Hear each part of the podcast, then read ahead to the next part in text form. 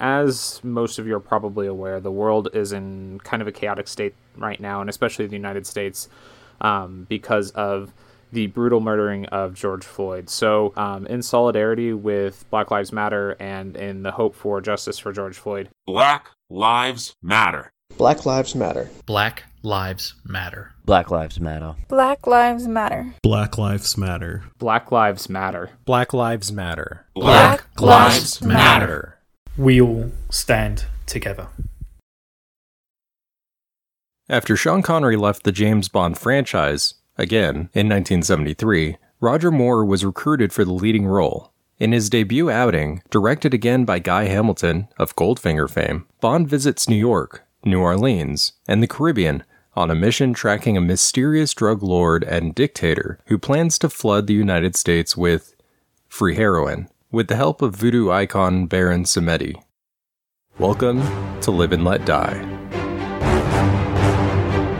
Good evening, 003. The following is for your ears only and is classified above top secret by Her Majesty's Secret Service.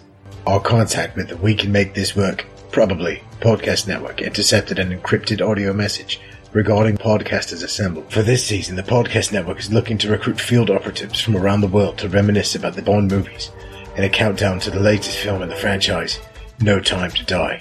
Your primary objective is to infiltrate Podcasters Assemble by recording and uploading your submissions at probablywork.com, utilizing a two-way communications device with a built-in microphone, the latest from QBranch. For a full mission report, go to probablywork.com. We're all counting on you, 003. Assemble. Podcasters. Assemble. This is Troidal Power from the Power Playthroughs podcast. Eric Slater here from Epic Fails of History. Hi, my name's Tyler, and I'm one of the hosts of Too Young for This Trek, a Star Trek podcast. Yo, this is Corey Torgeson, photographer, film nut, and podcast hopper. I'm MC from Best Animated Shows Ever so far. This is Justin Aki, graphic designer and one half of Significant Otter Co. I'm Megan, the other half of Significant Otter Co. Hi, my name's Bill from the Tavrian podcast. And I'm here to talk about Live and Let Die. Live or Let Die. Live and Let Die. Live or Die? Live and Let Die. The eighth movie in the James Bond series. Yeah. Do you like goat head cheese? How about Princess Amidala? Do herpetology, biomedical engineering, or American occult history pique your interest? If you said yes to any of these, then Live and Let Die is the film for you. Live and Let Die is the eighth film in the series, but is based on the second Bond novel by Ian Fleming. Okay, so it's only been about eight movies, but we're on our third James Bond. Roger Moore. Let me start this off by saying I do not like Roger Moore. So, this is actually the only James Bond movie I have ever seen. Live and Let Die is the first Roger Moore movie. And I've now seen it three times this year, strictly for podcasting. And it's not a great omen of things to come. It's pretty bad. I'm a fan of Roger Moore as James Bond. I think that he brings a levity and a silliness to the role. Roger Moore was the Bond I grew up on. In terms of Bond, I feel like he's your friend's single dad going through a midlife crisis who applies for a role in a sexually charged film series. Uh, because of late night TV, USA Network, I must have seen Octopussy at least 14 times uh, when I was a kid. Uh, about the same for Live and Let Die. But I'm not a huge fan of Live and Let Die. They just kept them on loop. Um, this movie, I remember when I when I first got the all the James Bond movies and watched them all, I got to this and was like, what is this? I feel like it just didn't get played in the marathons that were the way that I watched James Bond as a kid. He did have prior spy type acting experience in the show The Saint. So it was um, not one that was part of my personal James Bond lexicon. After voluntarily releasing Diamonds Are Forever, what could possibly be worse? So, here we are. Okay, a note about the plot and elements of this movie. I'm recording at a very problematic time in American politics, with the murder of a black man by the police a few days ago and riots happening as I speak. I can't begin to understand how much privilege I have to be worried about recording a podcast about a 47 year old movie instead of fighting for my life. But now I know that is not the time to be silent, and I stand for empathy, compassion, and humanity. The movie is actually very different from the book, but both are, unfortunately, from a modern perspective, not great when it comes to handling African American representation for slightly different reasons. It's not that it's bad. It's got all the things you want in a Bond movie. As a kid, I think that I was less interested in it because I didn't really understand the heroine subplot. Looking back at these movies, every James Bond movie takes from the era it was made. You know, Little Troy didn't. Little Troy was used to James Bond movies where, you know, there was a space station and Bond had to go up there with laser guns and blow the thing out of the sky. And this one wasn't about that kind of a threat. We had the Cold War and the early Bonds, the space race, and now the blaxploitation era. So you can't blame the Bond movies for creating craziness. They only show what people are interested in at the time. Mostly terrible clothing and violence against women. It's weirdly the threat in this movie is kind of black people, and that's where the blaxploitation problem comes into play in this film. Is it's made by white people. We all know that the James Bond movies, you know, mm, pretty pretty white. But the, the, the they did a weird thing in this, in that they made every villain is black, every single one, unless you count J.W. Pepper as a villain. Every single one of the villains is black in this movie, but they're all also competent. This movie is funny. This movie is a you know an action comedy, but the jokes are almost never at the expense of the black characters. I, I think that was an attempt at equality by the folks who were making the movie, but it's not enough. Like, you still made a movie where, like, the, other than two characters, every person of color on screen is a murderous villain. And that's terrible. This movie is all about chase scenes. My favorite Bond moment is probably his escapes. There are a lot of vehicle chases in this movie. He has three really good ones in this film. You've got car chases, pimpmobile chases, boat chases. I think there's a bus chase, there's a train chase. What I did notice from this movie is that they try to give Roger Moore a head start, taking the best working elements from the first few Bonds, like the limited gadgets, his magnetic watch with a saw, a decent chase scene that almost directly copied the Las Vegas car scene, but this time in a tiny plane, a fight scene in a train a la Russia with Love. They uh, really put a focus on that, starting with. Um, I guess with On Her Majesty's Secret Service had the pretty intense chase scene. Then Diamonds Are Forever had a couple good ones, and then this movie has tons of chase scenes, um, or, or just car stunt scenes. The cold open does something a little different from your typical Bond outing. I haven't seen this movie in a very long time and didn't realize how much I'd forgotten, but the beginning of this film is very surprising. Uh, coming from the action packed craziness of the latter Connery films, uh, this is very serious, and it felt like they took a step back to say, okay, we've messed up a little bit. Let's see what we can do to repair this franchise. Probably my favorite kill. Oh, it's probably the UK diplomat um, at the very beginning. They they use some device to like put pressure in his translation device, and it kills him somehow. The movie opens with the murder of a diplomat or spy with a sonic bomb. That's crazy technology. That that's fantastic. It, like I have no idea how it would actually work, but it killed him. So I guess that's one for the bad guys, but it, it was really odd. Why would you sell heroin if you have the technology to murder people over the radio or phone? We see three different locations the United Nations in New York, um, a funeral slash parade in New Orleans, and some weird ritual on a made up island in the Caribbean. I feel like this witch doctor and dancing scene in San Monique is passable only because it's very short, and you don't get a lot of time to see the Baphomet hat he got at a thrift store. And we see three different assassinations that we presume are linked. Favorite kill? It would be the jazz funeral and second line in New Orleans. One of my favorite kills in the movie is the spy on Bourbon Street getting stabbed while staking out the bar in New Orleans. I absolutely love New Orleans and the culture of that city. One, you're the only person on the street. You're literally wearing a full suit in 700 degree New Orleans weather, watching a bar in the daytime. What the hell, man? Hearing the slow cadence of the jazz funeral song transports you to that corner in the French Quarter where the agent is watching over the filet of fish club. A funeral procession comes along in New Orleans, and the guy turns to another guy and asks whose funeral it is. And joined by another individual whom he asks, Hey, whose funeral is it? And the henchman, we come to find out, says, It's yours. And the guy says yours and he stabs him. And then they just sort of put the casket over him and walk him down the street as they have a party. Two, I love when the funeral jazz band kicks into the second line. They later use the same kill to kill James Bond's CIA counterpart with the same people, same outfits. Do this have like 50 people hanging around the corner just in case they need to murder somebody? And then the whole group just breaks out into a second line and everyone's dancing and enjoying themselves. And I thought it was a great way to kill someone. This kill in New Orleans is why I figured I might actually like this film. I didn't know why I had given it so much flack. Um, this is just very creative and very calm, and it's the kind of thing that could be real. Uh, no lasers, nothing wild. Uh, just this very smooth kill in the empty streets of New Orleans. And it just makes it better that that first kill was just a setup for the second kill later in the movie. That being said, I did make myself a Sazerac after watching the scene, because when in Rome.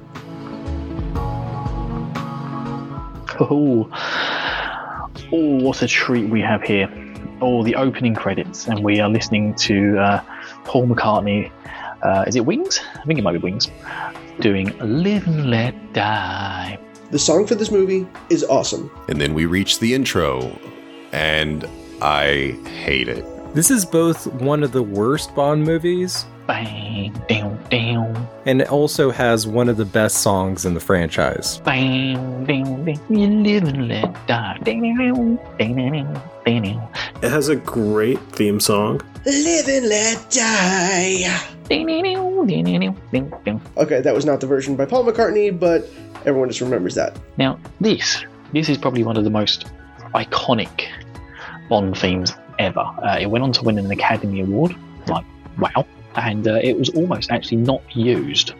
Uh, I hated it before, and I still hate it. That was the one thing I never forgot. I gotta say though, the visuals that go with the song are a little weird. Uh, I had forgotten how often they played the intro through the entire film, uh, much like the previous movies. And every time it plays, it really just strips you right out of whatever's happening, makes you feel like you should throw on your bell bottoms and strut your stuff in the middle of the dance floor.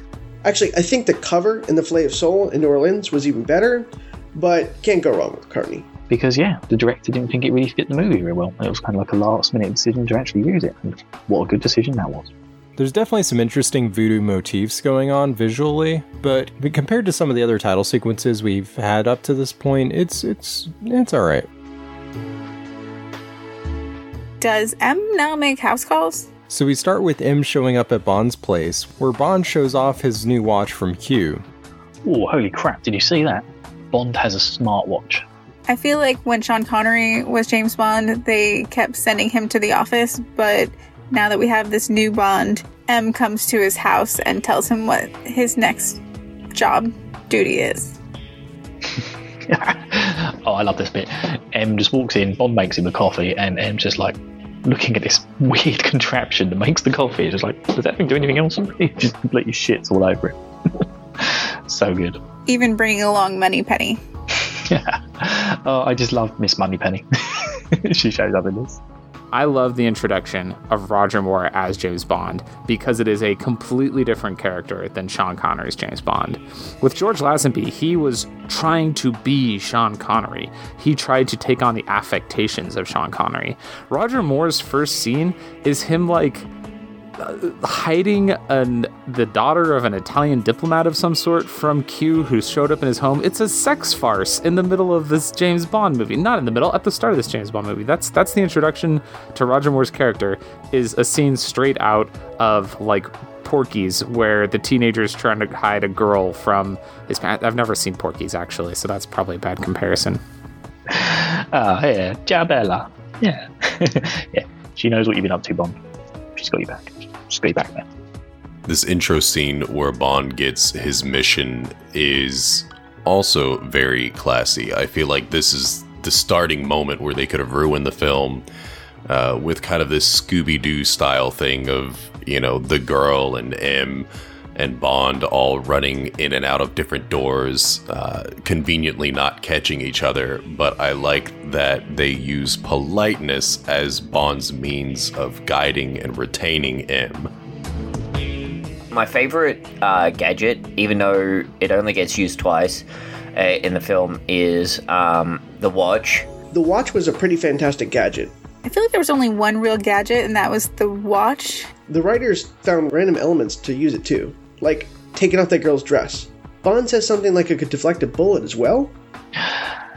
a super magnetic watch that can deflect bullets. My ass.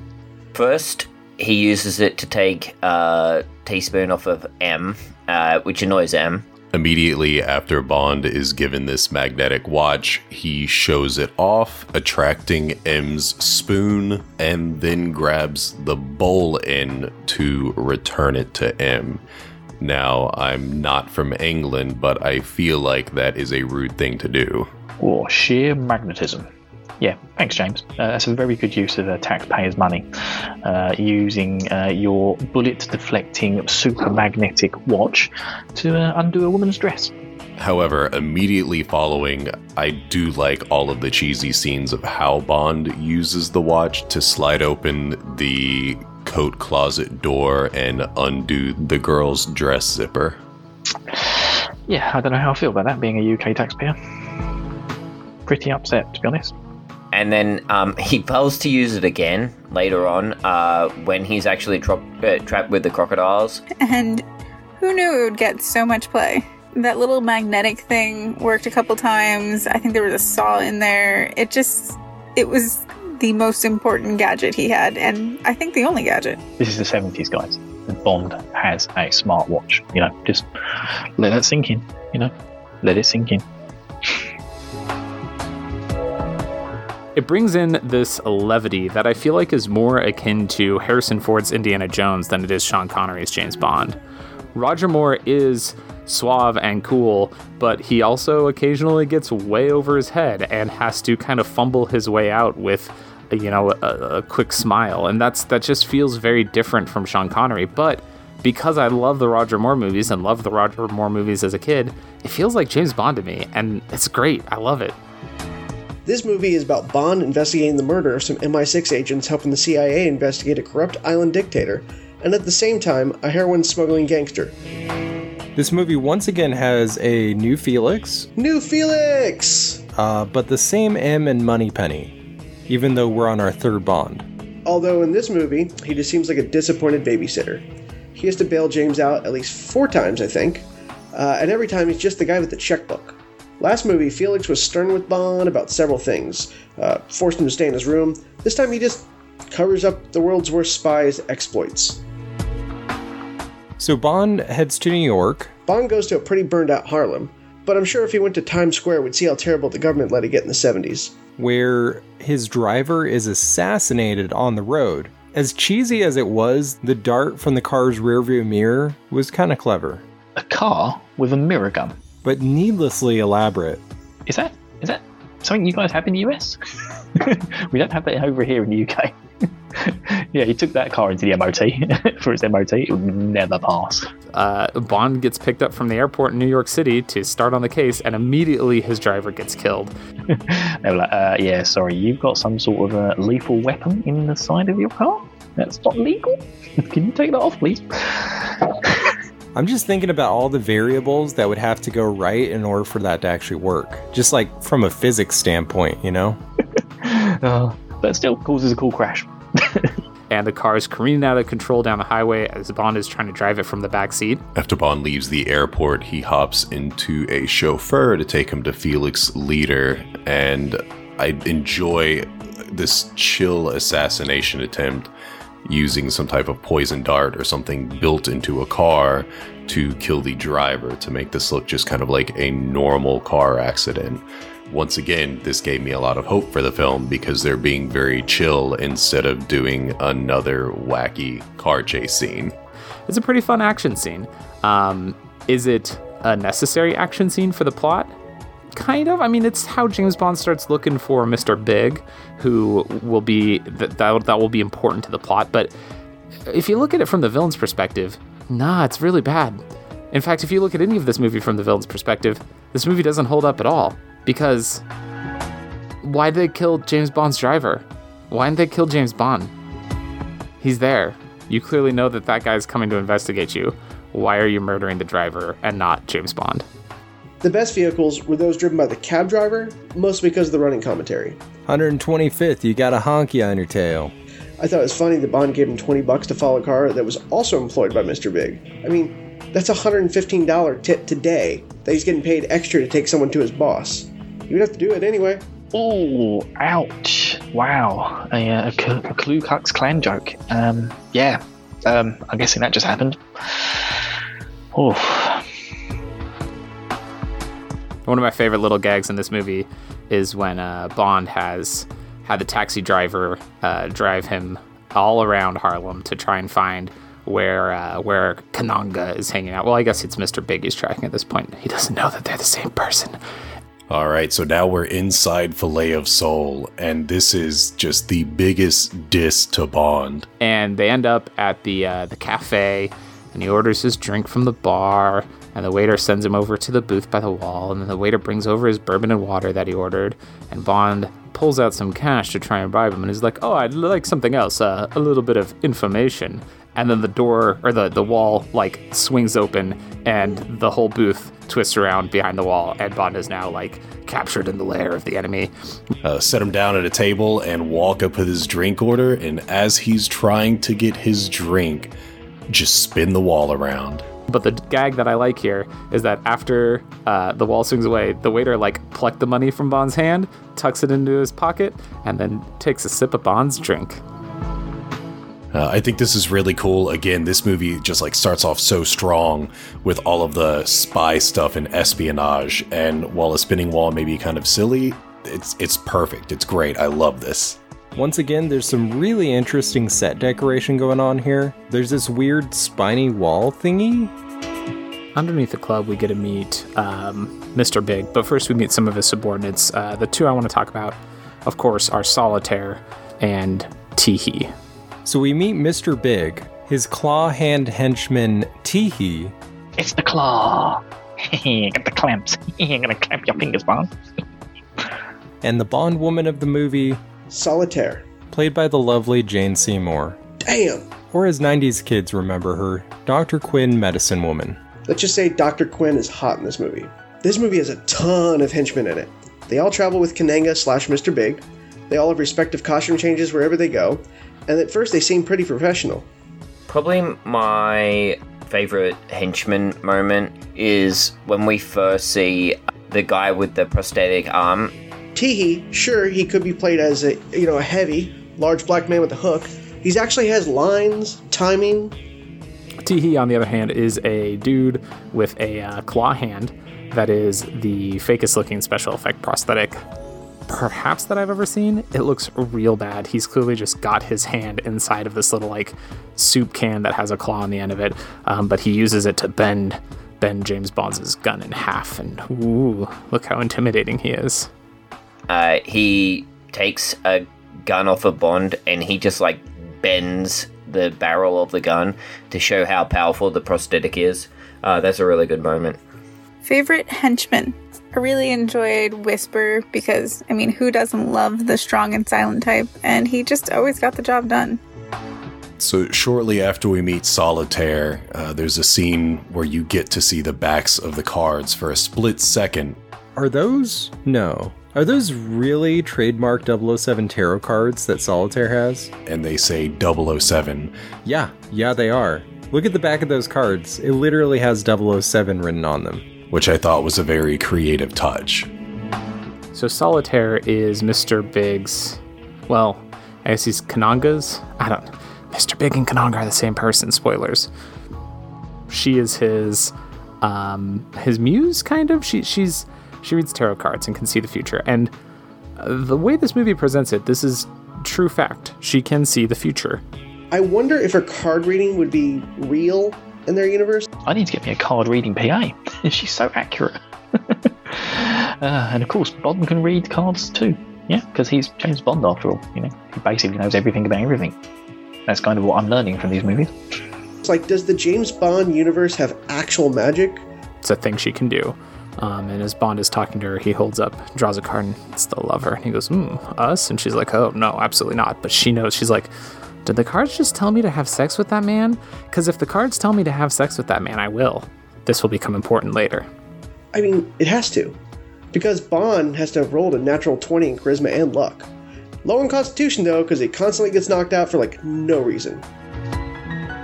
And finally, of course, here we meet Mr. Big, who opens the door, sees Bond standing there, tells his men to go kill that honky, closes the door again. What a great intro for a villain. It's just like he does not care. He's like, take care of this. You guys have had a chance to murder him already in the taxi cab. You've got a chance to murder him again. Get it done. And instead of murdering him, they don't, and they go out into a back alley to kill him there. Favorite villain moment? I just really like that the bad guys don't really care that who James Bond is. Most times they don't even let him explain who he is. He's nobody to them. He's just someone who's getting in the way. So after Bond introduces himself, Mr. Big has one of the funniest lines in the movie. He says, Names is for tombstones, baby. A lot of times in previous movies, uh, everyone knew who he was and was like, oh, James Bond, here, let me show you all of the secrets to my plan. But especially in the beginning of this movie, people just like slap him in the face and kick him out. And I kind of get a kick out of that. James Bond seems helpless a bit in this movie, mostly stumbling his way into places and acting very British. And then Bond gets saved again because these these guys are not good at killing James Bond. They're like not played for laughs, but they are also terrible at killing James Bond. It starts with him trying to hide an Italian agent in his house when M comes to visit. He's driven by the CIA in New York when Whisper tries to kill him in the Pimpmobile, and he stumbles into both Filet of Soul restaurants. And every time he's just basically taken care of by the bad guys. So when push comes to shove, he can fight and plan, but man, he just like lucks out.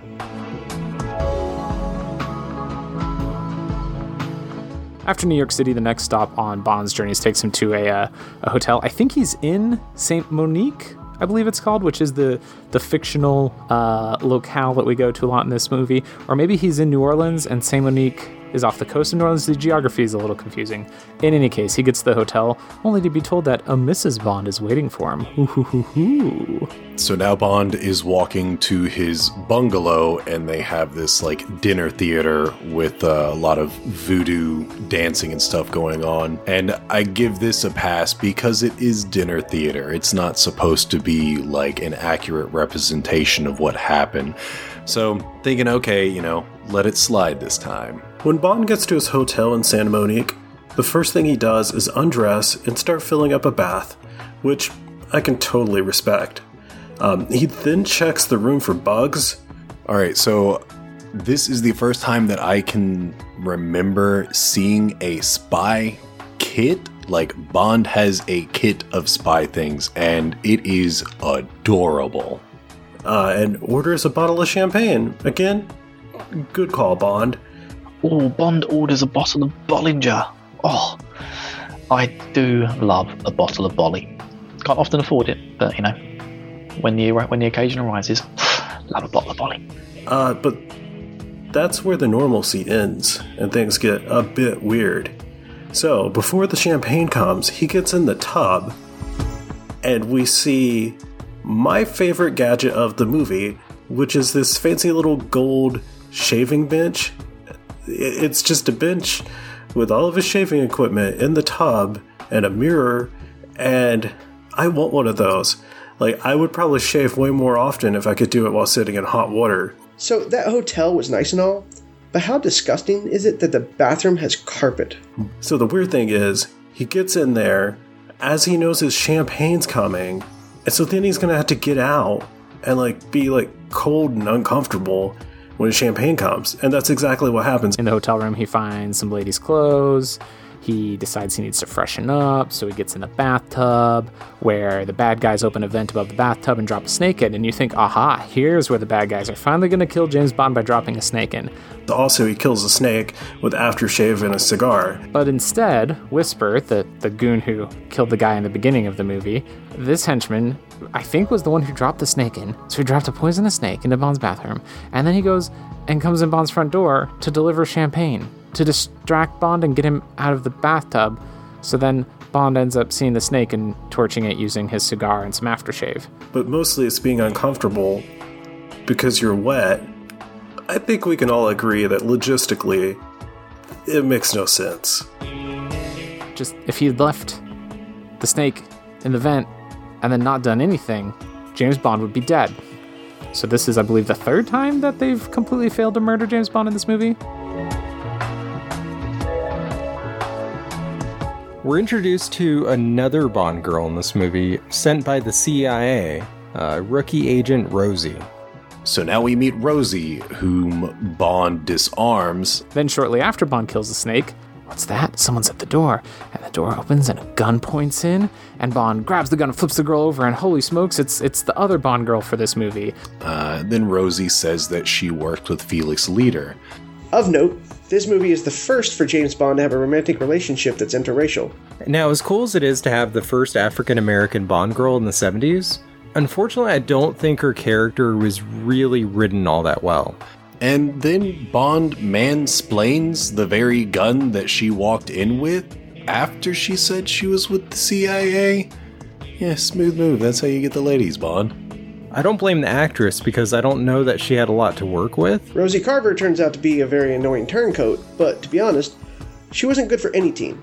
But even though she's a rookie agent, she's still nothing about the way she acted really seemed all that credible. And yeah, she might be inexperienced compared to Bond, but they they went out of their way to make her seem completely unqualified. Uh, we've got Solitaire, of course, and then um, we've got this woman who I can't even remember her name. So, one of the things that is not very well explained in this movie is whether or not Rosie does believe in voodoo. Uh, I tend to think that she does, but this particular scene with the hat on the bed, you know, she freaks out. And I think that is supposed to be a threat to her to complete her job, as well as giving us an example of her fear of voodoo. She has slightly more to do than Plenty O'Toole in the last movie, but not much. If she's supposed to let Bond get killed, why would she try and stop Quarrel Jr.? To add insult to injury, her character actually ended up being a double agent because all listen she shows up and she's like oh i'm your ally i'm really superstitious oh it turns out i'm actually working for the baddies and i got shot and after she sleeps with bond then she immediately dies and she's deaded she just shows up to like pretend to be a good guy to take bond to the bad guy's lair which why did the bad guys have her take him to the lair? Because why didn't she just kill him? And then she sleeps with bond and there's a great line where she's like you're not going to shoot me after that are you? And bond's like oh i certainly wasn't going to shoot you before because bond is a pig in this movie and then she gets killed. There's just so many things wrong with that picture Rosie Carver was her name. I apologize, I had to look it up, but I do have to give one shout out here. Um, again, this is the the makers of the Bond franchise trying not to be racist as they make a movie that's kind of like explicitly racist at its core by having James Bond hook up with a uh, African American actress. This is the first time that Bond has been seen on screen hooking up with a black woman, um, and and like I said, I, I think it's an attempt to not be totally racist, but in the middle of their racist movie, it, you know, it only goes so far, um, especially because Bond apparently knows that she's a villain and just sleeps with her for the hell of it, I guess, and then says, "Well, you know, I'm gonna kill you, but I wasn't gonna kill you before we had sex." Eee. Quarrel is back. Quarrel Jr. Actually, it's Quarrel Jr. Quarrel is in the original book Live and Let Die, but because they killed him off in the first movie, Doctor No, they were just I guess, too lazy to write a new character, so bam, we get someone Bond knows instead. I completely forgot about this character. So we're on a boat, and Rosie is getting changed uh, and hangs up her clothing on a hook, which opens up to a little secret compartment. And I'm not gonna lie, that seems extremely short sighted to have one of the only things that you can hang anything on as a pull down lever. After Bond finds the Woman of the Cups tarot card or whatever, and before he gets on the boat, there's just this interesting little writing on the wall that says Dr. Kananga reminds the tourist is our friend, his welfare is our concern. Uh, nothing to really say about that, but I do feel like that was just a neat little addition in the film. Something of note, and call me wrong if I am, but about 45 minutes into the movie, we're at the picnic scene with Rosie. This is the first time Bond pulls his own gun. And I do believe there's only been one other time where he has even held a gun. So far, his gun has been removed, or he has not been in a situation where he could even reach for it. Again, I like this about the movie because it feels less over the top, like it is making life more difficult for Bond. My favorite vehicle in this film is actually when he paraglides into the base for the first time to seduce Miss Solitaire. So here we have one of the most ridiculous hand glider scenes in film history. So now Bond, having slept with and seen Rosie dispatched of, uh, goes back to Kananga's island. He skydives in, which is kind of a fun scene. Bond is just casually hanging out in the air, smoking a cigar. He's like smoking a cigar while he's paragliding. All right, whatever. Uh, and then he goes and finds Solitaire. So, one of my favorite villain moments is when Bond is like sitting there playing with Solitaire's tarot cards, and he's like, The cards say we'll be lovers. Go ahead, pick a card. Any card. You do trust them, don't you? When Bond meets Solitaire for the second time, the only thing I could think of is Yu Gi Oh! because I feel like he's asking if she believes in the heart of the cards. And she's like, Well, they- they've never lied to me before. Who she has this like big, like or like ornate headdress and cape and stuff she wears while she's reading cards, but it's just like it's fake. It like pops open and she steps out of it, and Bond sits in. I don't know. It's goofy and weird. And so she picks a card. Sure enough, it's the lover's card. They begin making out. The music swells. And we hear an amazing orchestral version of the movie's theme. And, you know, like, our heroes just like. He's really he's he's getting the girl. He, he's getting the girl, and um, then he reveals that he stacked the deck. It only contains lovers cards. All Bond, you actually use the card trick to trick her into having sex with you. You piece of shit, Bond. you piece of shit. Ah, I mean, we saw you go into the tarot shop earlier.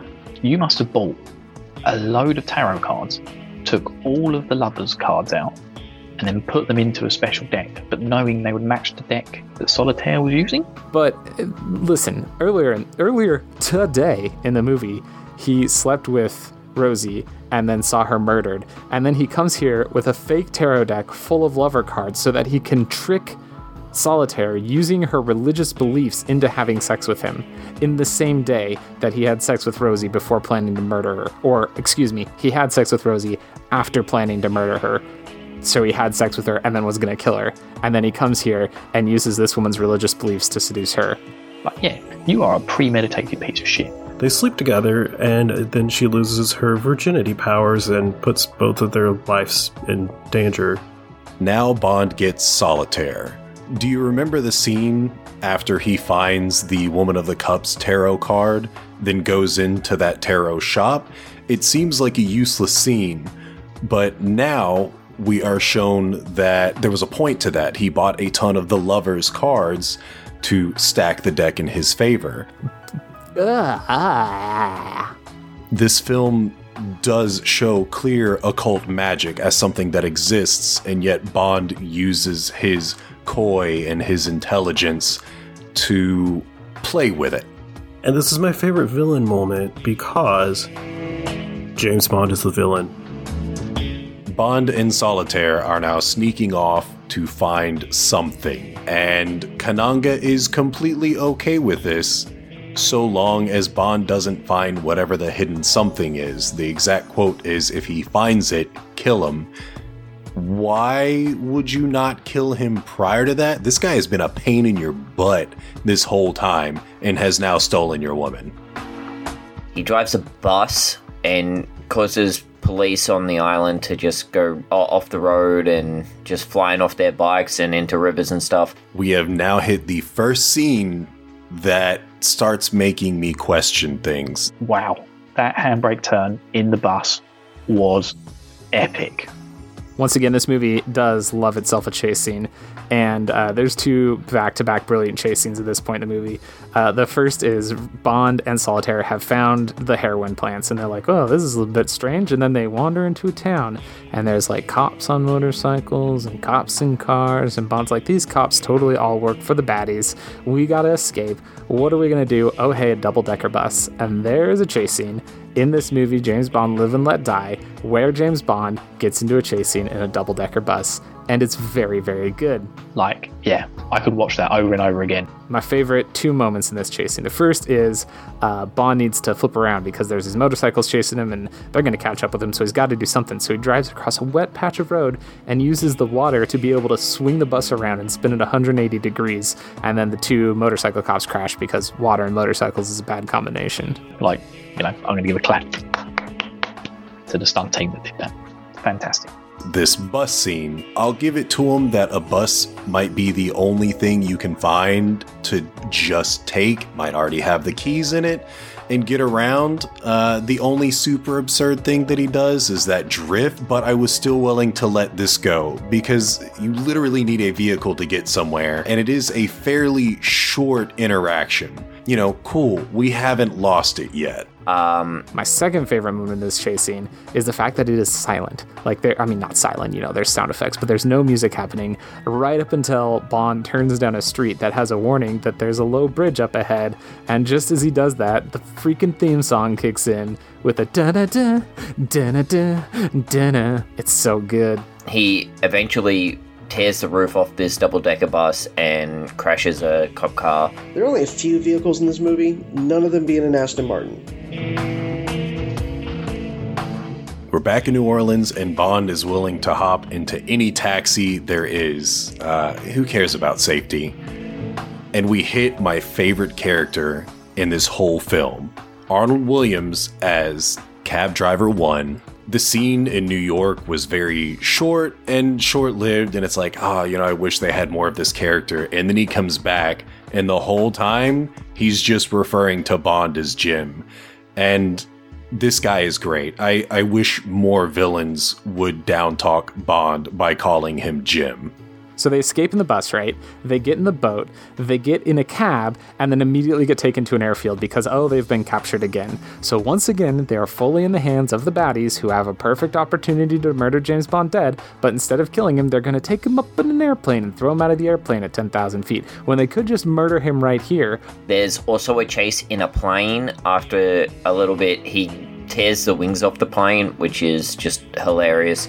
At one point, and this is probably my favorite, uh, James Bond is like taxiing around at a small airport in a like propeller plane, acting like a flying instructor for this poor woman that's just there for her flying lesson.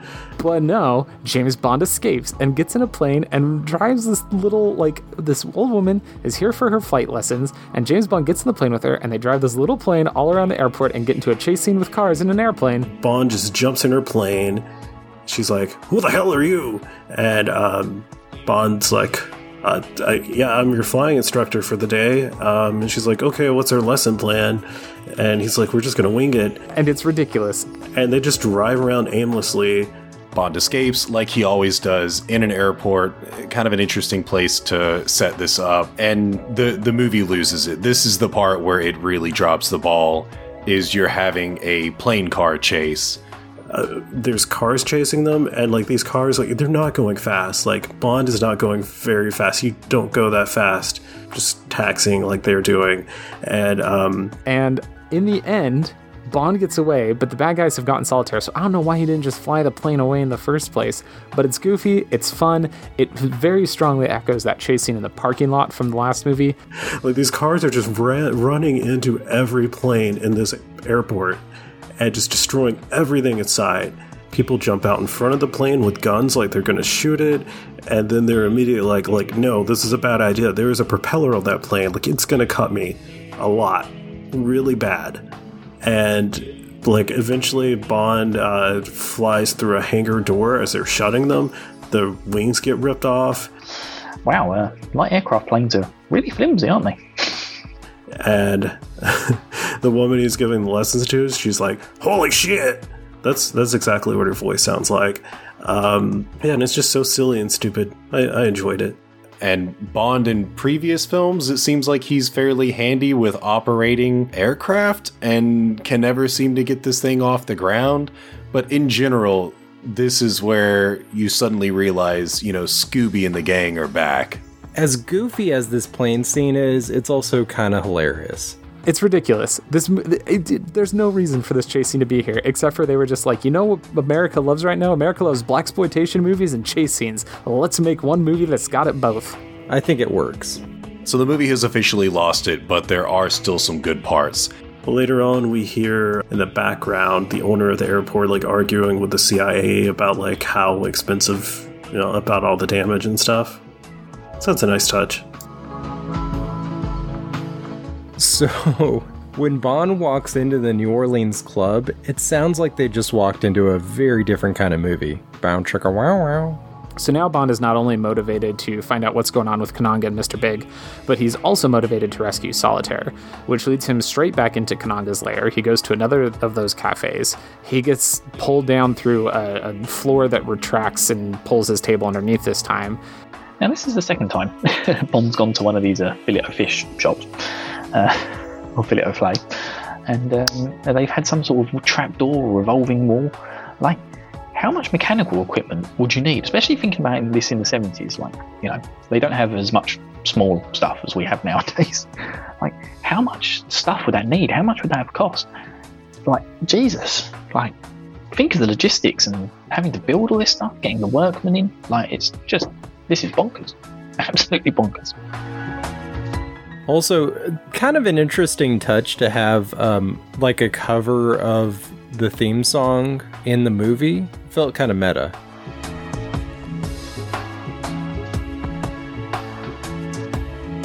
I like Kananga in this movie.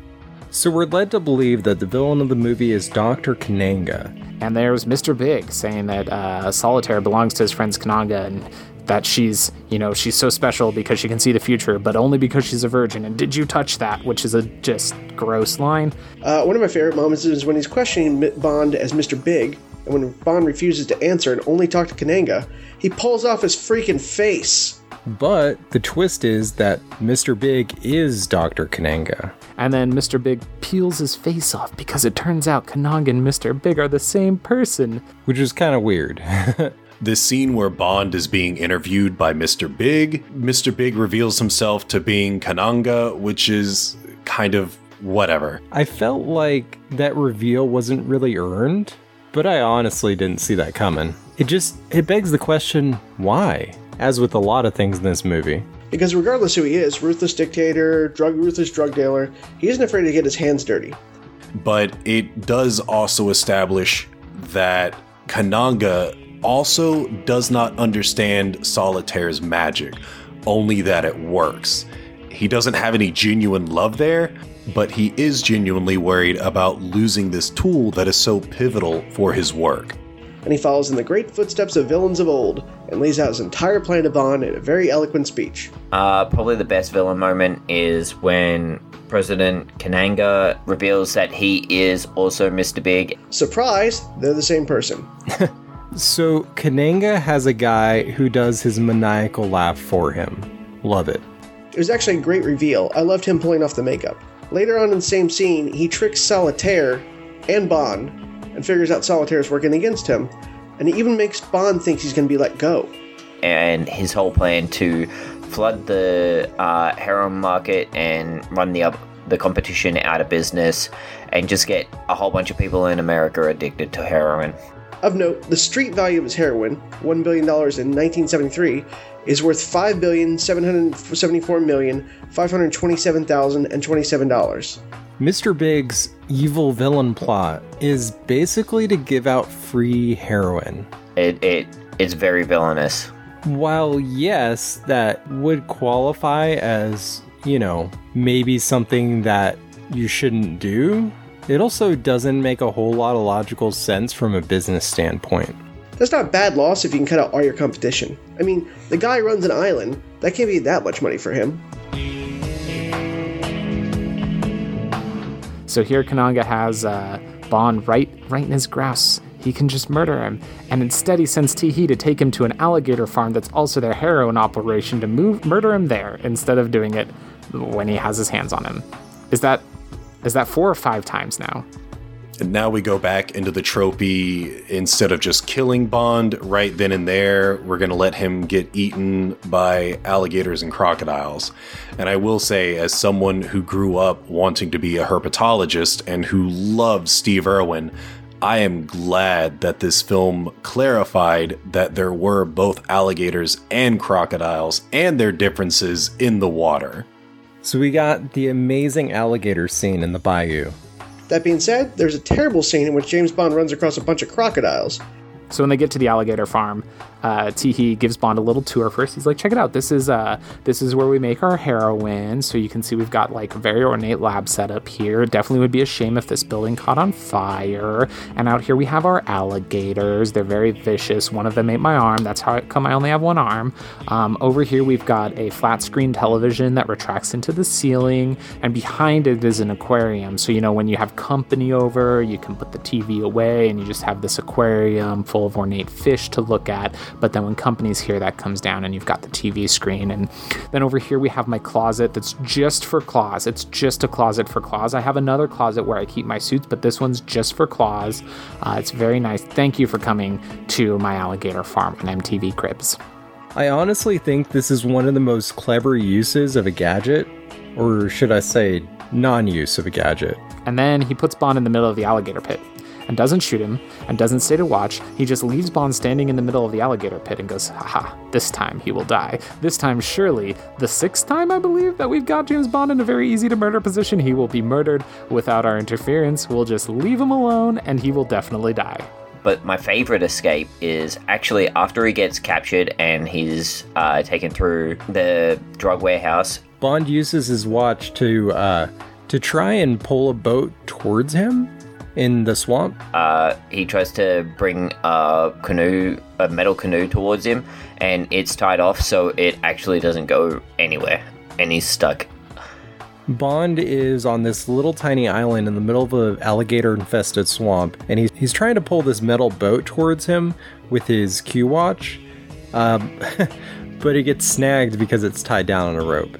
But can we talk about how powerful that magnet is? If Bond can move a boat from across a pond, say like 30 feet, I don't see how it couldn't peel the fillings out of someone's teeth from 5 feet away. And has a saw on it? I mean, how big is the battery? Do you have to charge it every day or something? This is back in the 70s. He runs across the top of several crocodiles to escape being uh, eaten alive, essentially. It's great.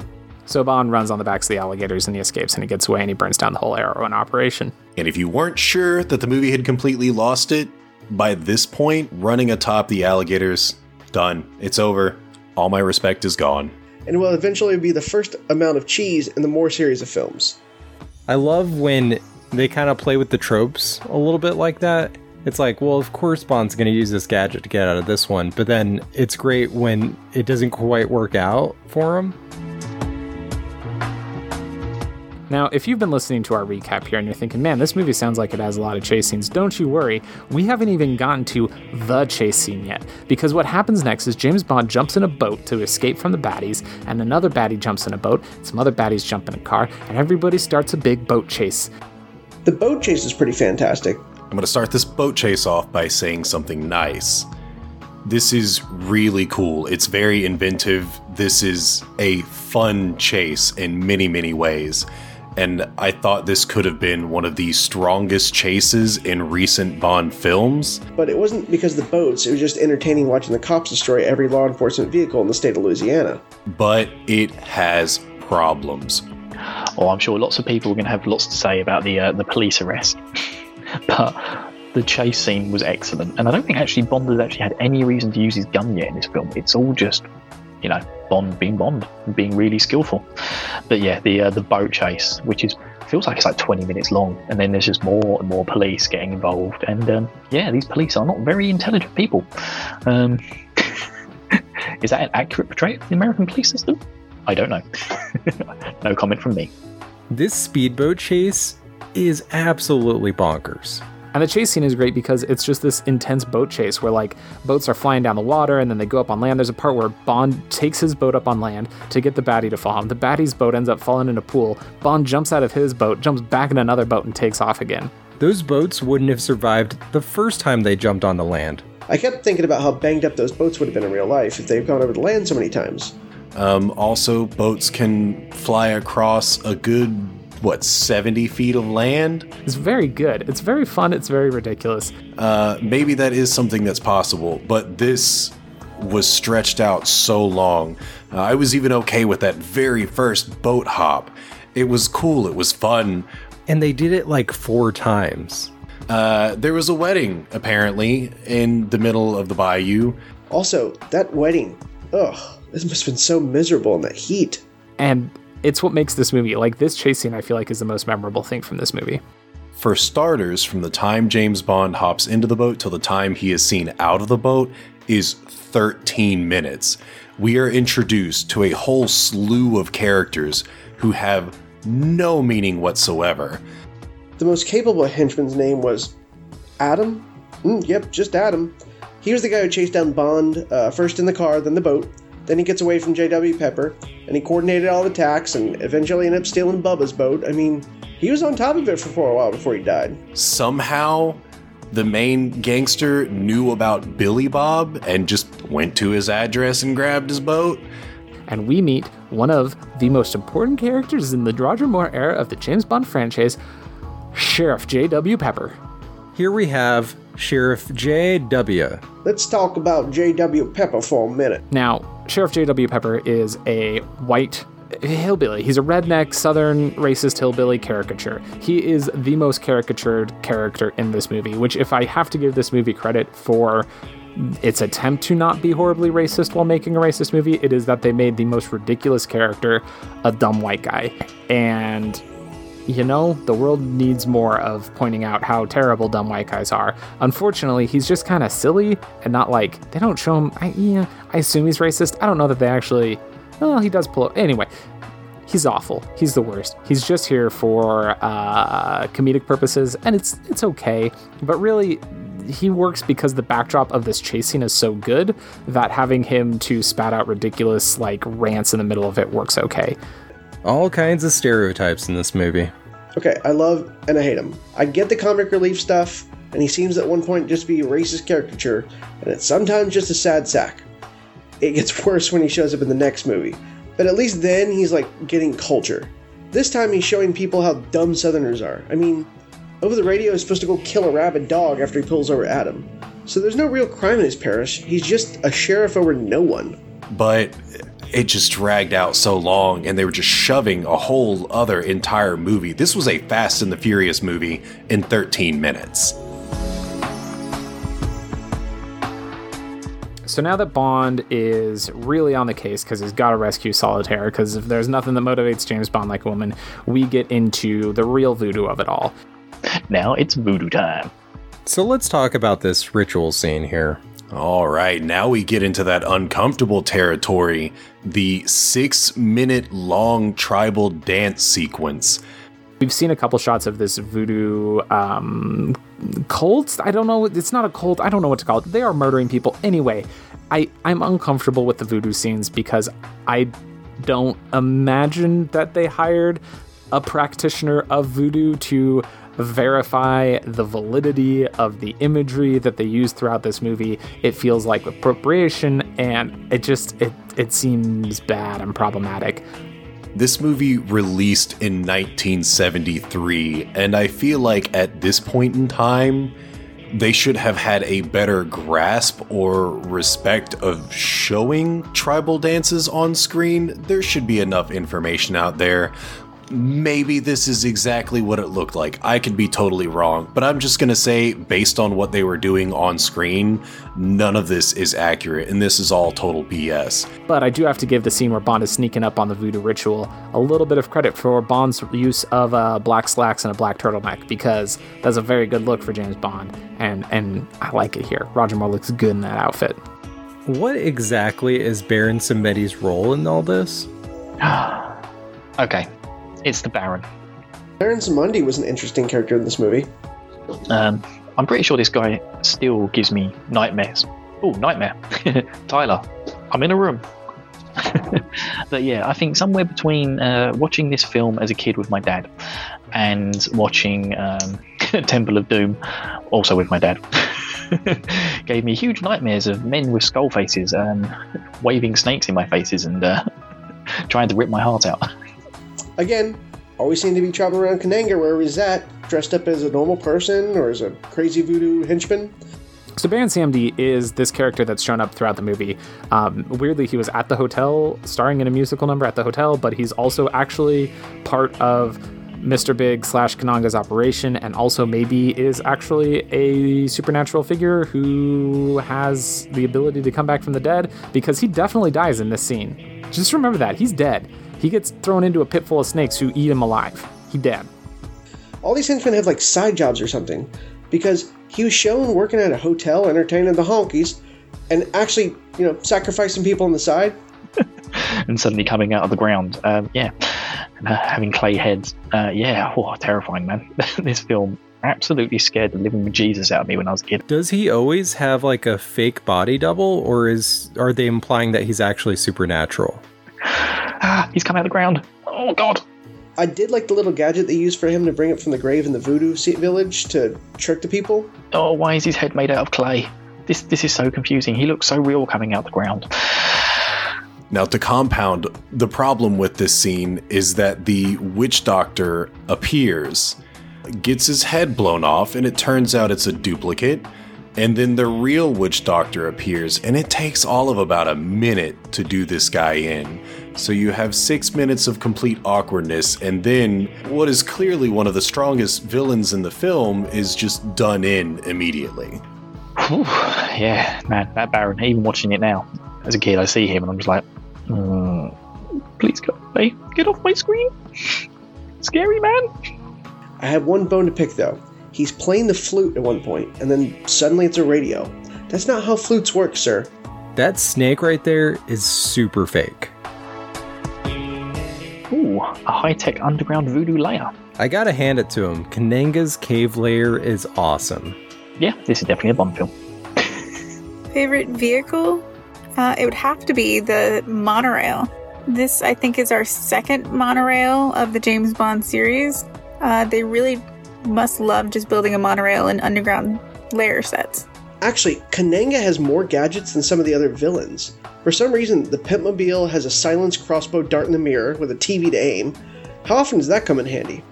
All of his restaurants have trick booths and tables. He has an underground monorail for some reason. Okay, Blofeld.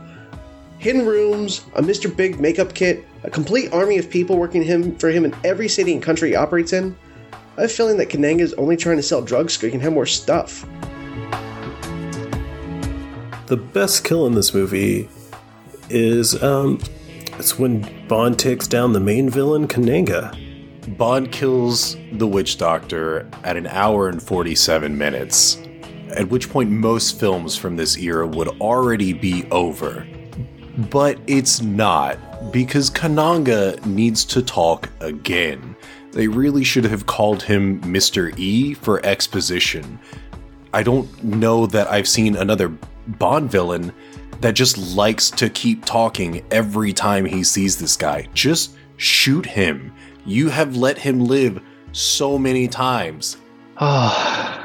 So Bond has Solitaire now. They infiltrate Kananga's lair. They find out that he's got this shark pit, and they get captured. And Kananga's got another opportunity to murder James Bond, and instead he ties him to a hook and cuts his arm so that there's blood falling in the water, and slowly lowers the hook into a tank full of sharks that are going to eat him alive. Instead of just shooting him, just shoot James Bond in the head. No, Kataganga, why why are you falling into the trap of having elaborate kills? Like, why tie him to a thing and cut him and descend him into sharks? All that's going to happen is that he's going to put something inflatable inside you and you're going to fly up to the sky and explode. We have another awesome gadget in this movie, which leads us to one of the dumbest deaths in the entire Bond franchise, in the entire series history. I'd like to talk a little bit about Chekhov's gun. Uh, the theory of Chekhov's gun is that uh, if you have a gun in the first act of a play, then the gun has to go off by the third act of the play. Now, this could also be called Q's gadgets. You could call this trope because if Q introduces you to a gadget at the beginning of the movie, you better believe that the gadget is going to come into play by the end of the movie. Now, Q's not in this movie, but M does give Bond a new watch from Q Labs that is magnetic, and Bond has used it a couple times throughout the movie. He's used it to undress a woman. He tried to use it to pull a boat towards him in the the Gator Park, but that didn't work out. But he he's reminded us that this magnet exists. So, of course, it's going to come pl- into play here to save James Bond at the last minute. And it comes into play by being a saw. The magnetic watch is a saw. This is like if Chekhov pulled the gun off of, well, Chekhov was the playwright, but anyway, it's like if Chekhov's gun was actually a telescope that saved the day in the third act. Like if it's if the watch is a saw, you have to tell us the watch is a saw in order for it to foreshadow the fact that the watch is going to be a saw later on. My favorite moment with Whisper was when he tried yelling, Watch out! in the underground base, but nobody could hear him. They're fighting. Uh, Kananga was trying to lower Bond and Solitaire into a shark tank. And so uh, Kananga and Bond are in the shark tank, like fighting. Bond's bleeding, attracting the shark. So Bond gets free. He's fighting Kananga. They go back and forth. They're in the water. They're out of the water. And hey, did we mention that Bond's got a shark gun? That's that's got is a bullet that is full of uh, compressed air, and so when you shoot into something, it makes it swell up real big and pop in the sky. He's got this compressed air thing that's used in like I don't know anti-shark weaponry. The compressed gas pellet. Um, sure, and shoves it in Kananga's mouth uh, shoves his head underwater. To keep this mystery machine rolling, Bond shoves a compressed gas pellet into Kananga's mouth to defeat him. And Kananga just starts like filling up like a balloon. And I know you think I'm joking. He fills up like a balloon. It causes him to expand into a balloon. Floats to the top of like the layer. And he floats uh, I guess it was filled with helium. I'm not entirely sure what the use would be. Hits the ceiling and explodes like a balloon. There's no blood, there's no guts. That's what he does to Kananga. He shoots him and he swells up real big and goes floating up the ceiling and then pops. He's just a balloon. That then explodes. And that is how the big bad is killed in this movie. Oh wow, that actually happened. he swallowed the inflatable thing and flew up into the sky and exploded. It's weird. That single scene encompasses the entire tone of the Roger Moore Bond movies. But I, I thought that could have been such a good scene. Uh, he could have just blown up in the water, and then there would just be like red coming up, and the sharks would be going crazy, kind of like they did in Thunderball. Just imagine if he exploded and like blood and guts went over, like just all over everyone. Be a, a totally different movie.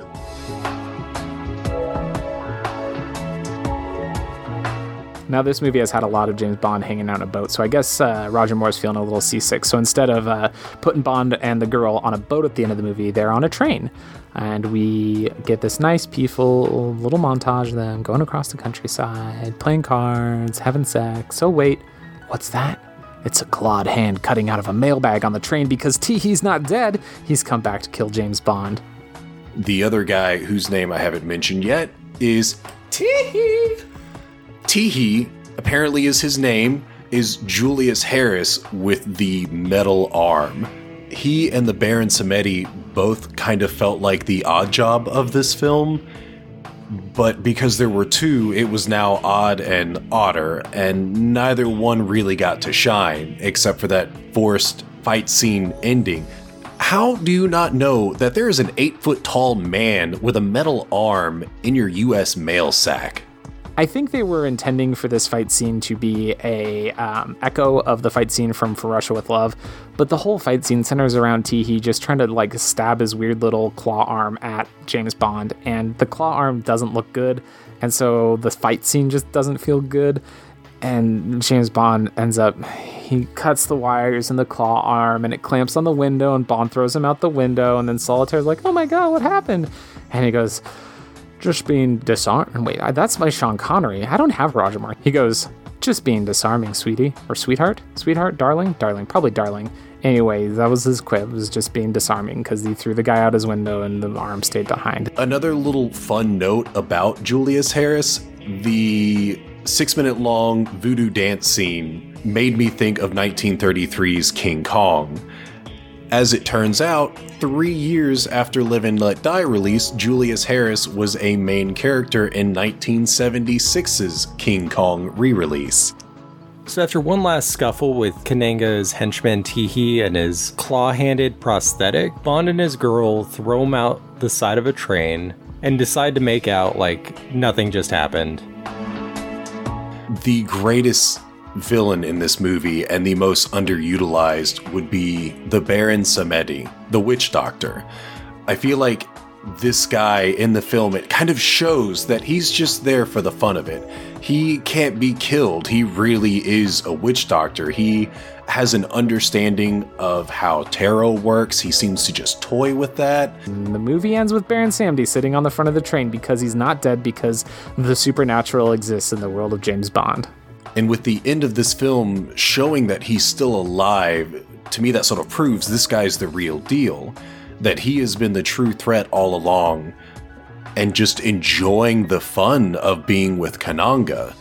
But they really underutilized that character, and I, I felt so bad. That could have been such a good, strong character in this film. And right as the movie ends, we see Baron Samedi on the train laughing maniacally for no goddamn reason. See, this is why this film scared me. The voodoo man is still alive at the end. Like, he kills him in the middle of the film, puts him in a coffin full of deadly snakes, but he's still there on the train. And that's how the movie ends. And no, it's not a cliffhanger. We don't see this guy again. He doesn't do anything. He just looks cool and laughs creepily.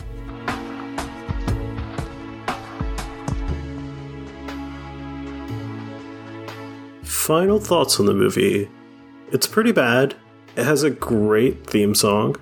And it's got some good parts, like the action in it's pretty good. Everything about the end of the film, from Whisper to the really bad fight scene with Kananga to the kind of awkward shoved in fight scene uh, on the train, it just, this movie ends on a very slow and sour note. It's way too long. There's good variety in like the different types of action scenes you see. Like I said earlier, there's boat chases, there's car chases, bus chases, on ground plane chases. There's a train chase. There's crocodiles. Um, yeah, th- there's sharks. Like it's it's a very crazy movie. And that's Live and Let Die. It's you know, it's got some fun moments. It's actually got a lot of fun moments.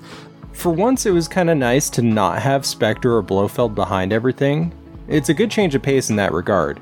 It's also a double edged sword because the connected through line was cool, but then again, the one off missions are also kind of one of the reasons that the series is still going strong after all these years. As much as fans like myself enjoy the formula, it can also be a detractor at times. If it's not handled right, it can feel very by the numbers.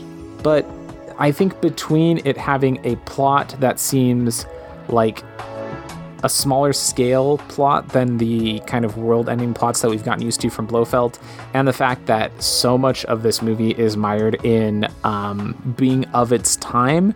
We've had that with the Sean Connery movies in the terms of like a lot of misogyny and things like that, but this movie really has a lot of issues in that, I mean, it is explicitly a blaxploitation movie made by white people, and that just does not feel good. What would I change about this movie? Knowing that this is from an era of blaxploitation movies, I would have really liked them to take the chance to make one of the stronger and more positive characters a black actor. Why couldn't Solitaire been a black woman? Probably going against most of the other podcasters. I don't think this movie is as problematic as it could be. There's a solid African American cast, they show black leaders, and even in the boat chase, the bad guys get the upper hand against the inept cops. And I know it's a trope of Bond to take like whatever's popular at the time and like integrate it into the Bond universe. And at the time, blaxploitation was very popular. It would have been great if they had the new Felix for this movie be a black actor. It didn't feel good when I watched it before. It certainly doesn't feel good in the climate of the world today. So, Live and Let Die is is an interesting movie that is kind of ruined by the context that it presents. I mean, it if if this wasn't a blaxploitation movie, if you took all of the action and all of the gags from this movie and put them in a different plot, I think it would work a lot better. I get what they were going for with this movie, but I just think making making a movie where 99.9% of the black characters are villains and 99.9% of the white characters are heroes is just bad. There was a large cast, which for the time was groundbreaking, but also very trending because of blaxploitation. And it's great that they had such a diverse cast. Just the fact that they made almost every single African American character a villain or ineffectual is just it's just not okay. Where they fell short in this movie is they're all bad guys. The problems would be like the Voodoo Village and the dated language, but we're coming off three straight consecutive years of Shaft movies. I've read some justifications where people are like, but Kananga's like a very capable villain. He's not, you know, like falling over himself. Like he's not a joke. He's a very jokey death. But I, I still don't think that that makes this whole setup good. Or if you had more black characters that weren't evil and more evil characters that weren't black. It's definitely progress compared to what you have in the book, but it's pretty clear that this is the early 70s and we still have a long way to go. Then again, unfortunately, the same could still be said of America in 2020. Then you could still have had it be kind of build on the tropes of blaxploitation without explicitly having it be like black people are bad, which seems to be the message of this movie and makes this movie probably not worth watching anymore. And if they really wanted to make a difference, they would have, even just for this movie, made James Bond a black actor. But, like I said, this is the only James Bond movie I've seen, so this is my favorite and least favorite James Bond movie. James Bond will return in. Oh God! The Man with the Golden Gun. Yay, podcasting! Podcasters Assemble Season 003 is a production of the We Can Make This Work Probably Podcast Network. Find more of our shows at probablywork.com and learn how to contribute to future episodes of Podcasters Assemble by looking us up on Twitter at Casters Assemble or joining our Discord server, link in the show notes. Submissions are always open. Thank you to everyone who was able to contribute to this episode. Be sure to check the show notes for links where you can find them all online. Thank you.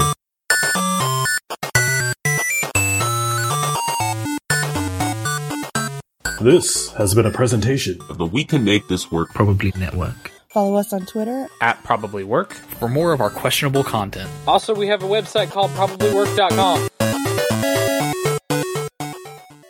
Podcasters Assemble will return in The Man with the Golden Gun. He's still there with the train, man. it's, it's terrifying. I mean, what is going on? Like, he's got the skull face. He's got voodoo. He's everywhere. He's got a weird whistle. Oh, too, it's too, too scary for me. Sorry, I'm out. I'm out. I'm done.